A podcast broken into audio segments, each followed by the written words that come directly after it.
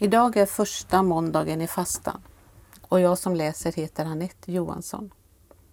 Dagens rubrik är Skulle jag inte bekymra mig? För Gud är allting möjligt. Matteus evangeliet 19 och 26. Orden om att allt är möjligt för Gud kan uppfattas abstrakt. Gud har all makt, alltså kan Gud göra vad han vill. Man kan också ta till sig orden på ett personligt plan. Guds omsorg om mig är så stor att ingenting kan skilja mig från Guds kärlek. De bibliska profeternas gåva är den glöd med vilken de förkroppsligar Guds patos. Bråddjupet i Guds medkänsla för allt skapat. I Gud finns inget som är opersonligt. Den stora tanken i profeternas teologi är inte oändlig vishet eller oändlig makt utan oändlig omsorg. Bibelns Gud är en Gud som aldrig talar till oss på avstånd. Till läsningen under Stora fastans inledning hör av tradition Jona-berättelsen. Ett profetiskt drama med många bottnar.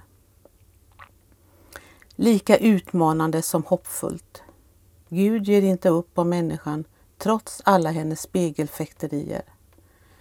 När profeten klagar över att solen bränner hans kropp, säger Herren, skulle jag inte bekymra mig om Nineve, den stora staden där det bor över 120 000 människor som inte kan skilja på höger och vänster och dessutom många djur.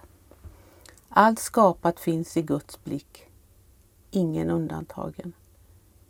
Gud glömmer inte människan sin avbild och hans omsorg räcker även för djuren, ja, för allt levande.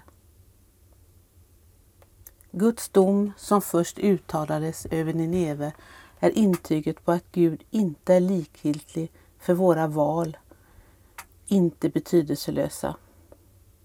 Men det förtroende Gud ger oss följer ett ansvar, annars vore det inga förtroenden.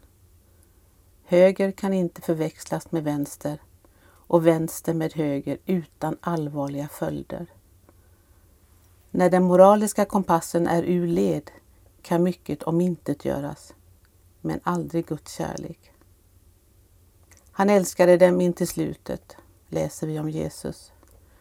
Jonaberättelsen är ett evangelium för evangelierna, en omskakande och trösterik inblick i Guds inre.